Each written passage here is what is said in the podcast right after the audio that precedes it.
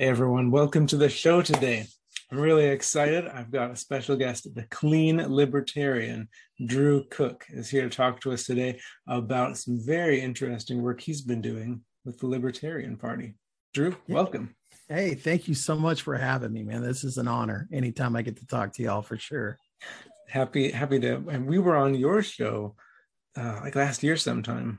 Yeah, yeah, like pretty fun. I think that we we we run along parallel lines. You know, obviously, um, you know, I'm I'm more involved in the political landscape, but uh, ultimately, voluntary charity wins the day. You Absolutely, know, you can't beat that. It's true. It's true. I, I see you got some different branding right now, like like the Mr. Clean type thing. Oh yeah, so uh, Mr. Top Lobster made that for me, and that, um, he uh yeah, he made me way more jacked than I'll ever be in real life. Very flattering. That's that the beautiful guy, thing know? about art. You can do things like that. You can do things. Yeah. yeah, for sure. That's great. So, Drew, there's, I've seen on the interwebs, there's been a bit of a shakeup in the Libertarian Party. And that's uh, what first drew my attention to the efforts that you have going now. But can you talk about a little bit about what happened? What was the big deal with uh, what went down with the Libertarian Party? Yeah, so you know, historically, um, the party, and I say historically because I think a lot of the people who were really behind the Mises Caucus um, uprising have, you know, more or less been loosely uh, attached to the Libertarian Party for the past six years or so, and so historically in six years or so in that sense it's been very lame messaging coming out of the party right um, very beltway libertarian um, mm-hmm. especially on the lockdowns like it was very very soft you know um, i noticed that too like when i when i try to think what uh, what rothbard would have said about the government uh, locking everyone down and shutting down the economy and then uh, these milk toast tweets from yeah. libertarian, the official Libertarian Party, uh, didn't didn't match up at all. Like it, it, it still it doesn't register with me how anybody could not be have such a visceral reaction,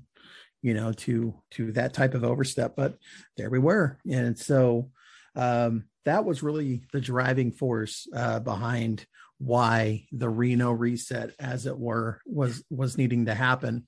Um, you know, a couple big names like Dave Smith, um, uh, you know, got on board and really started pushing this idea of the of the Reno reset. And man, they, they showed up with numbers. You know, um, in Reno, just gauging on the floor convention, I mean, easily three quarters of the body that was on the floor were uh, Mises, you know, adjacent or you know actually Mises caucus people. And uh, yeah, those votes were swift and very one sided you know and so um fast forward to where we are now uh, there were some changes with like the abortion plank uh, that was removed. And then you know the wording about you know bigotry is irrational and repugnant uh, was taken out and it was changed up. It's not gone. It's just worded differently. And so um, yeah it's still and and how I felt for a long time is like I'm stuck somewhere in between these like really left libertarians and the Mises. Like I'm right there in the middle and like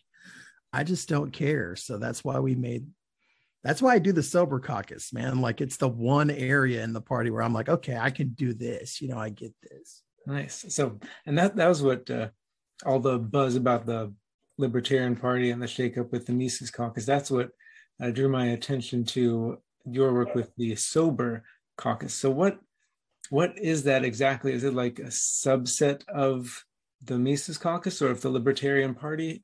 What is yeah, it organization wise?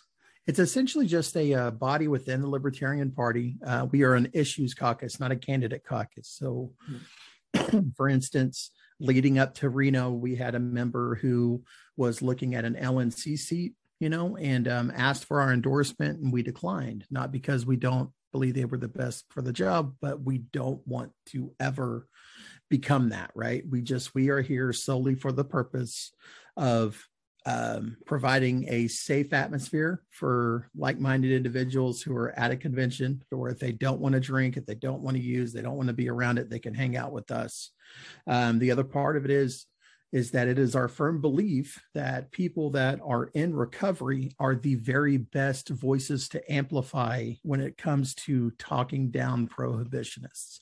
Um, here you have a group of people who are calling for the end of the war on drugs, and they do not have a vested interest in that. Um, you know, as you would find somebody who was going to recreationally use whatever, mm-hmm. right? Uh, none of us are ever going to use again, yet we can still all proudly and loudly say that the end to the war on drugs is the best way forward for this country. And so that's a pretty powerful, pretty powerful voice because you think about the, uh, you know, the stuff they usually have for the anti-drug campaigns is the kid, the people who, uh, I, I was addicted for this many years and I got caught by the law, and so I had to turn my life around, and that's why I should we should pass all these laws yeah. have someone saying, no, that's why we should not pass all these laws. It's a pretty strong counter message. Yeah, without a doubt, man. And um, so that was the initial outset. That that's the goal, and that's the goal we've maintained. But we've also kind of like um, evolved a little bit. Um, in Reno, we brought 100 fentanyl test strips and 24 doses of Narcan and distributed them freely to anybody at convention. Um, so, you know, we were able to really talk about harm reduction and have that option there for anybody. Because if you think about it, a national convention, you have people flying in from all around the country. And they're going to, if they're going to party, they're going to party on the local supply. The chances that they were trying to smuggle things through security checkpoints from the airport is slim to none. So we wanted them to at least be safe about that. So, and the, uh, go ahead. So I, I don't know too much about the the recreational substances scene. Uh, what, okay. what, are those test strips? What are those? What do they do? Okay, so um, fent- fentanyl is a synthetic opiate that has been prominently showing up in everything on the market. Um, it is the driving force behind, you know, the hundred thousand overdose deaths that we saw in 2020. Um, and what a fentanyl test strip is is a uh, method to test whatever substance that you have purchased to uh, tell if there is a presence of fentanyl in it or not um, fentanyl is an extremely potent opiate mm-hmm. and if you are not used to taking that a very small amount can and will uh, you know put lights out mm-hmm. pretty much and narcan um, is something that will reverse the effects of an overdose. So it's a nasal spray, somebody's overdosing, administer, they come back around. It's okay. a miracle, miracle drug in and of itself. It's amazing. Wow. That is pretty amazing. And you were, you had these uh, to distribute to anyone who wanted them? Mm-hmm. Yeah, we left them. Um, so we had a hospitality room, which was really, really cool. And um, on the table in the hospitality room. We just left it there for the entirety of convention. Uh, we we you know advertised it, said, "Hey, no questions asked. Just come grab it if you need it," because like you know, nobody uh, the the likelihood of somebody coming up and say, "Hey, I need some of those," or you know, it, it's just it's an awkward conversation. you know, go yeah. ask the sober guy for the fentanyl test strip. You know, so we just left them sitting out, and they all got taken every single one. Wow, I was going to ask, did did any of them get used. All of them. Yeah. Yeah, man. Wow. Yeah. So where where did the funds to purchase those come from? We raised funds amongst ourselves um, and amongst the party at large. Uh, leading up to the convention, we we fundraised and um, we just said, "Hey, we got a hospitality room. This is what we want to do," and we had so much support from everybody.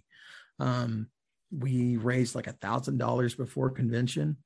Um, while at convention, uh, we actually raised an additional $335 which we were well, i'm sorry $353 and we were able to take that and um, donate that to a local fellowship hall there in reno nevada. And um, so it's just like you know we, we none of those funds that we've taken in get used for us right? Like that's not a uh, us thing. It's it's and everybody think how can we use this money to benefit other people and um, that's kind of been where we're at with it right um, post convention something really cool that i'm i'm pumped up about is that um, we actually were we had enough money left over from because like coffee from a hotel is expensive, man. Like, uh, what did we? It was like 10 gallons of coffee cost us $550. Yeah, man. and so, like, and the hotel had very strict uh, guidelines, like you could not bring in outside food or drink. We still did, you know, but we wanted to at least buy the coffee from them. Mm-hmm. But yeah, um, even after everything, um, we had enough money left over to we now have two scholarships $500 scholarships available one to anybody regardless of party affiliation and the other one um, reserved specifically for lp members and these scholarships are for people who are needing to go to treatment or getting to sober living and they just need a little help with that and so uh, that's what we, we were able to do we still have more left over. We're just trying to figure out what's the best thing to do with it at this point, you know? Wow. Yeah. That's amazing. So it sounds like you're doing some things that are almost like a, a nonprofit charity, but you're a, uh, the word that comes to mind is club. right? yeah. not, not, quite a, a, club within the Libertarian Party, but it seems like you kind of are because yeah. you don't advocate for you don't advocate for specific people to fill roles, but would it be accurate to say that you advocate for certain policies or towards certain policies? Absolutely. And and that's kind of a long-term goal for the caucus as well is to kind of network and see what's working elsewhere in the country, like what local changes, what local initiatives and petitions are moving the needle, you know, to fix this prohibition issue that we have. And um, you know that's long term as it stands right now there's a couple of things you know we're looking at that's in the works but um we're still just gathering members making sure that we have people the the goal is to have members in every single state right and um we're a long ways off from that but we are getting closer so that's the cool bit nice yeah. one, one member at a time yeah man so the it sounds like the Sober Caucus existed before the toss up or switch up with the uh, Mises Caucus uh, taking over the Libertarian Party. Is that right? Yeah, absolutely. Um, we um, so the Sober Caucus actually started as the Straight Edge Caucus, and it was uh, 2000, 2020 roundabout that that the concept was created. I actually made a poll on twitter um and, and like i think 12 people wisdom. Yeah the source of all wisdom man like um I, I was like should this you know concept come to life? You know should i see this through? And i think like 10 people said yes and like it it would have only taken one person saying yes for me to like you know say no more fam like we'll get it. But um yeah, that's when it started, and and it took about a year of consistently talking about, hey, this is something I want to start. Holler at me, let's get it together. And then a couple of core members really, you know, came in and and helped me kind of get the ball rolling. And then a few more people, and then before you knew it, we were actually meeting on a semi-regular basis, and um, came up with some bylaws. That fun thing everybody just absolutely loves, and yeah the, the most important thing we did come up with was a statement of principle, which I, I'm still very proud of the way that that looks because it came out awesome. Um, and so, yeah, we, we are about give her officially, I think we're about a year old officially since we had bylaws and said, Hey, we are a thing. So nice. Yeah. So I'm, I'm curious about that the statement of principle. I, I won't ask you to recite it or anything like that, but if you could boil it down into one or two sentences what is what is the principle of so sober caucus? So the principle is using libertarian policies to um, using libertarian policies and principles to advocate for um, safe drug use in the market. So it's it's a very strong harm reduction stance but it's also a very strong recovery stance. Um, neither neither neither con- condoning or shouting down any type of particular narcotics use. We mm. we really wanted to never come across as like some sort of elitists, you know, like um there's room for everybody to do whatever you want to do. Um mm. we just make a very strong statement that you know we believe that this is the best pathway forward for the market um, and essentially it's like you know dead addicts can't recover it's that kind of mentality hmm. if i were to boil it down and i yeah sorry man no no it's uh, it it makes me think of the general uh, well of course the victimless crime Yes. The victimless crime, the, the classic example is drug use.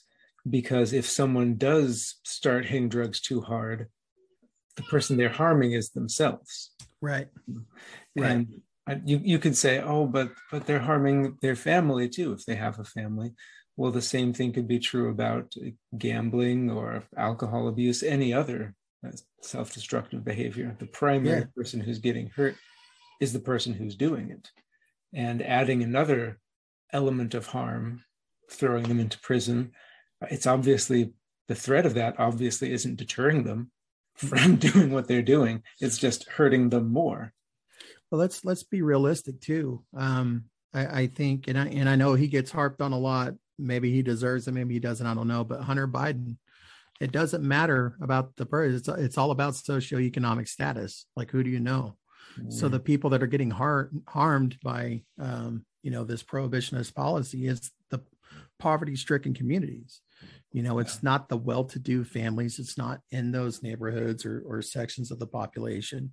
Yeah, um, and often there's a racial element to that. Very much well. So. You know, people yeah. point the finger of racism a lot nowadays, but the most racist organization has always been the state. Without a doubt, man. No way around that without a doubt. And and it's not just what, what I don't think a lot of people realize is what life is like for a felon once they come out of jail. Um, I can tell you around here in Oklahoma, if you have a trafficking or distribution charge, you are not getting a lease on an apartment. Bottom line, ain't going to happen. Nobody's going to rent to you at all. Um, what do you do with that? I mean, what is your option when you come out? Like, hotels are expensive. I don't even I, yeah. even extended stay spots. I mean, you're you're talking. It adds know, up. Yeah, that's double the amount of rent that you would, you know, need to pay in order to live comfortably, at least on a minimum wage salary, because that's pretty much the only job you're going to be able to get with those fresh charges on your record. Yeah, and yeah. then there's the incentive still there for them to turn back to the drugs. Big time. And yeah and exacerbated by the punishments, the punitive stuff that the state has stacked on them. Yeah. And that's that's one thing that I really admire about the approach of the sober caucus, kind of the anti teetotaling and yet still against the it's kind of it's kind of both ways. You're you're against it, but you're also against the laws that are against it. Yes. and, and so like my my other little side venture is the clean libertarian podcast right mm-hmm. and that actually started out as a blog and i've been doing that for oh uh, man a few years now. And when i first started i had a very narrow view of what addiction and recovery looked like. As a matter of fact i had a very narrow view about what narcotics use in and of itself look like. But as i started interviewing more people, my perspective began to change. Um, there was one interview that I had in particular that really was eye opening, and that was um, Dr. Carl Hart. He wrote a book called Drug Use for Grownups. And this is a uh, Columbia professor who is a uh, neuroscientist, and he has done lots and lots of studies on the effects of narcotics on the brain. And what sets Carl Hart apart from a lot of his colleagues is he actually openly admits to uh, using recreational heroin. Yeah, yeah so not usual for not usual for at all. Professor, not at all. And you know, he's what he says is that based on the data that he has seen on the testing and everything else, is that the concept and idea that people who use these drugs are instantly addicted is not true. It's a it's a it's specific people who are getting addicted and it's certainly not the majority. And so that's kind of the other part of this too, is that as a sober caucus uh, member, uh, wanting to see an end to the war on drugs is also to want to see more studies along those lines bringing these substances out of the black market out of the dark alleyways and putting them into the light and letting people run their tests and really figure out like what's going on here and allowing consumers to have that honest conversation with the retailer. Um, i would i would hazard to say that there's far more applicable uses for these substances substances than we would ever know you know because they are vilified so instantly. And so i'm sorry to keep peeling back other layers of the onion on you but that was another kind of uh, angle there. No, no that is really interesting because you're right definitely about the barrier to real research because it's illegal. No one's going to come forward if even if you try to do a study and say oh yes i i do that drug. I want to be part of the study. Yeah. The even the the stigma because of the laws like you mentioned where you've got this conviction we know you were a user you can't uh, you can't rent from us yeah but the possibility of legitimate medical treatments has just been completely shut off by the government's war on drugs. Yeah. And what gets me the the biggest difference is the place where it comes from because politicians like to play on people's on people's sympathies on their emotions to pass things like anti-drug laws but nothing the government does ever comes from a place of love or concern. They play on the love and concern of people to get these laws passed, but then it's always coercion and violence. But coming from a genuine place of love and concern, actually trying to help people like you guys are doing, that makes a world of difference. And I think it's far more effective in the long run. You, know, you can't essentially, when it boils down to it, these are laws that are trying to enforce morality. And you can't enforce morality. You can just make hypocrites. Yeah. So like here's what makes recovery work and it's across the board it's this holds true for every single person who ever quit using drugs and has found freedom from substance abuse disorder that is a total and complete surrender to the idea that you cannot use successfully. Okay. Here's the difference in between the approach that you find in the rooms or elsewhere and the approach that you find in a courthouse. Over here in the 12 step meeting and abroad, you have the term surrender.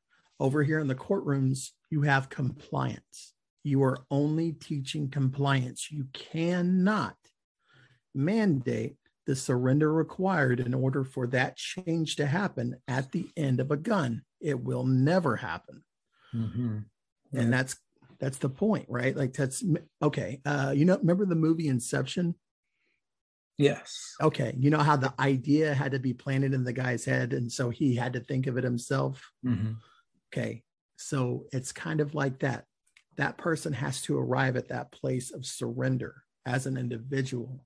Now we can provide information. We can help them in that, but ultimately, nobody is forcing you to arrive at this place in the recovery rooms.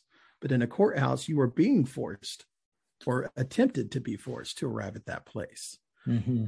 Can't work. Yeah, you can't really change someone's heart or change their mind like that. You can no. temporarily change their behavior, but at the very least, the moment the gun is pointing somewhere else, they're going to go yep. back to, if not doing it beforehand, and they just don't care about the consequences anymore because they've been driven to that. Yeah. Hmm. But the change, yeah. real change, can only come from inside the person. Oh, that's deep. it's a lot, man. You know, um, I am um, I'm I'm very fortunate to work for a, a nonprofit that um, what we do is we help bond people out of the local jail um, and we you know provide resources and support for them. Um, we also work in, in conjunction with the uh, court system to provide a very, very soft form of uh, probation like program. Um, so this is the closest I can get to the criminal justice system without feeling like really greasy. You know, um, I love what I do, and um, kind of uh, one of those one of those things that um, I just lost complete track of my my conversation there where I was going with that. Wow. It happens. Silly. Yeah, it man. Happens. yeah. I don't know. I don't know where I was going with that at all. I was like going, yeah. Oh God. That's all right. Nothing, Sorry, buddy.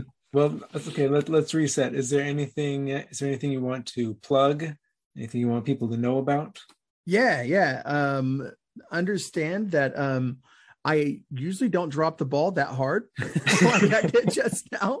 That is very unusual for me, but it does happen uh, on occasion. Um, but yeah, so the Sober Caucus, um, just to let you know, uh, so the Amber Scholarship is what we're calling the one that is available to anybody. And the reason it's called the Amber Scholarship is that is uh, in honor of a friend of the caucus's um, family member who passed away recently from an overdose.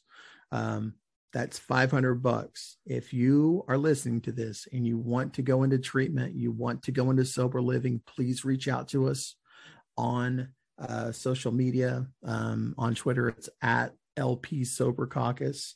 Um, our DMs are always open. You can reach out to us and we can help you out with that. Um, the other one that is available to the LP members is called F the DEA Scholarship. Um, you know, speaks for itself. Um, but yeah, same same kind of situation. But um, yeah, find us on social media. Find us on Facebook. And then on a personal level, on, you know, the Clean Libertarian podcast, it's available on YouTube. It's available on Apple Podcasts, all the podcatchers. And I we are on, on Odysee now too. So Nice. Yeah. see. yeah. I'll be sure to get all of those links in the description for this video. Drew, okay. thanks so much for coming and talking with us about your fantastic efforts. Hey, thank you so much. And and y'all's effort. Here's the thing: is that we can't hold a, a candle to what VIA has done. Like y'all are the OGs in this. I just, you know, I hope that we are making a good example in the in the lane that we are in. Um, but but yeah, thank you for for doing what you do. Um, yeah, I love pointing out to, to a lot of naysayers about libertarianism instantly get linked to the VIA efforts to show that hey, yeah, we're not all you know the greedy capitalist pigs. You know. Well, yeah, it's fun. It's because it's because that's the way that the market works. That's the way people are interested in different things. You have this particular interest of helping people in this particular way and it's mm-hmm. very very needed. And we have our own way. Other people are going to have other ways and the more free people are to work together to come up with solutions the more and better solutions we're going to have to society's problems. Absolutely. Without a doubt. Well on that note drew thanks so much for talking with us.